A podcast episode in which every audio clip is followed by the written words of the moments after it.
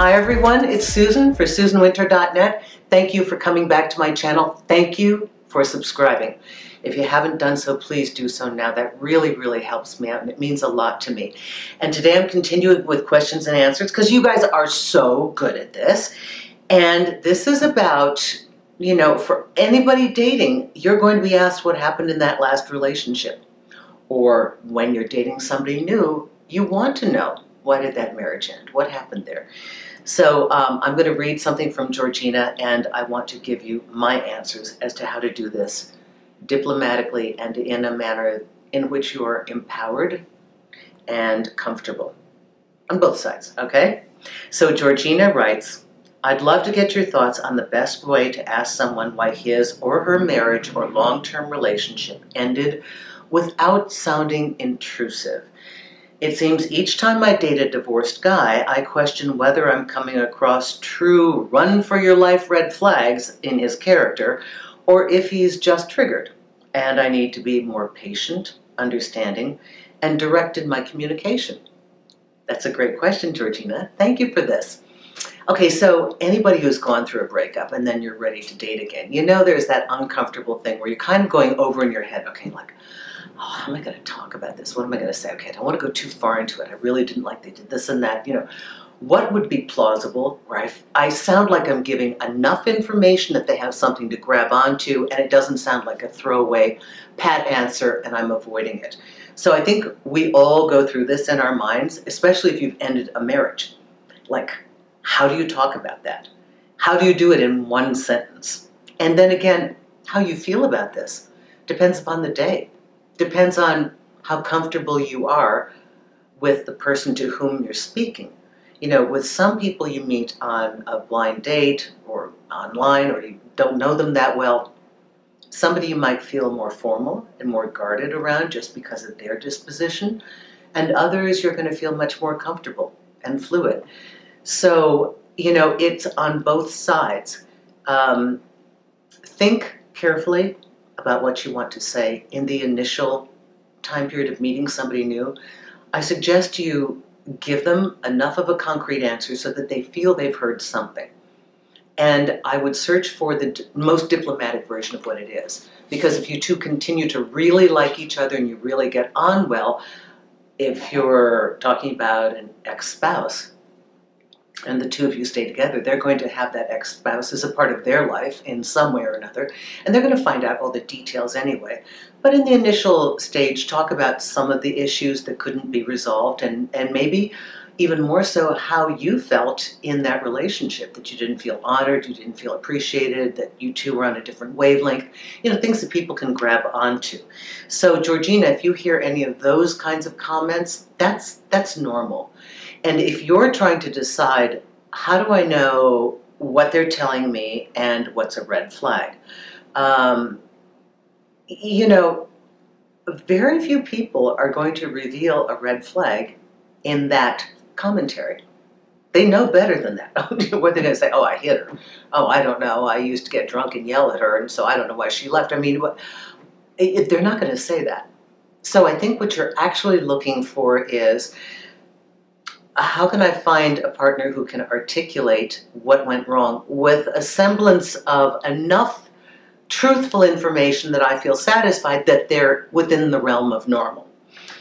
And again, if red flags, if all red flags were that easy to notice, none of us would ever go down the path and date certain people that we do.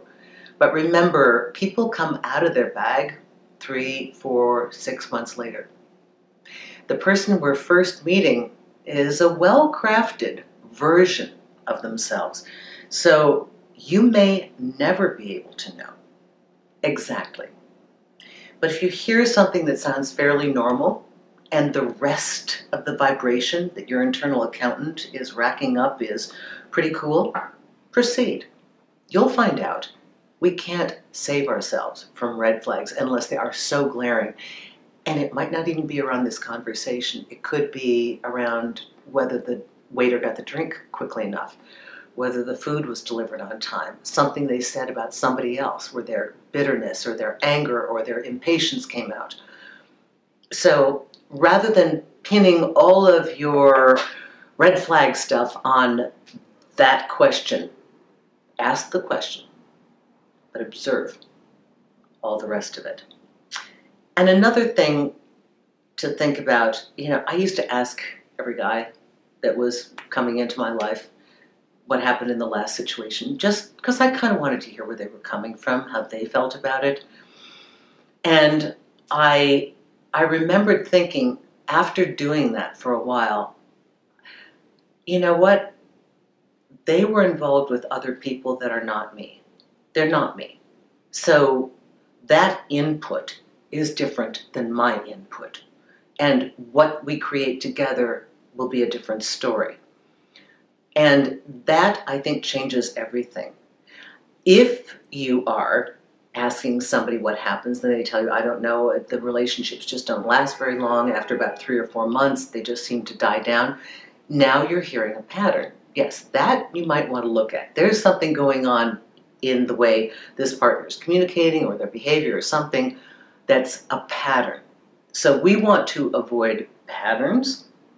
Uh, if every single partner they talk about had some kind of key thing, like all the women I dated were abusive, it's going to be very hard for you to walk into this person's life and not be cast in that role as well.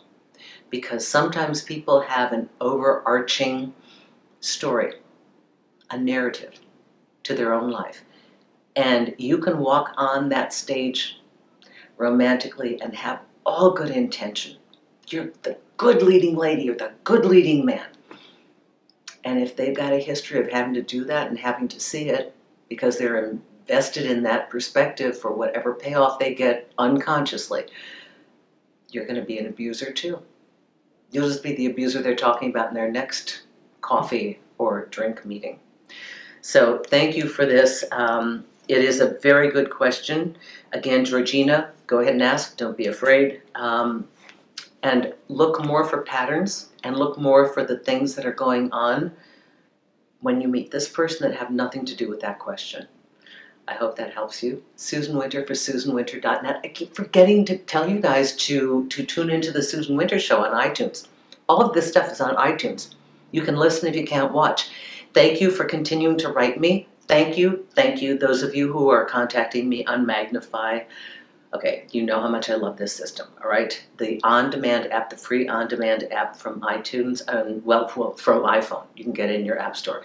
And also, thank you so much, those of you who are coming to my page for the consultations. That's great.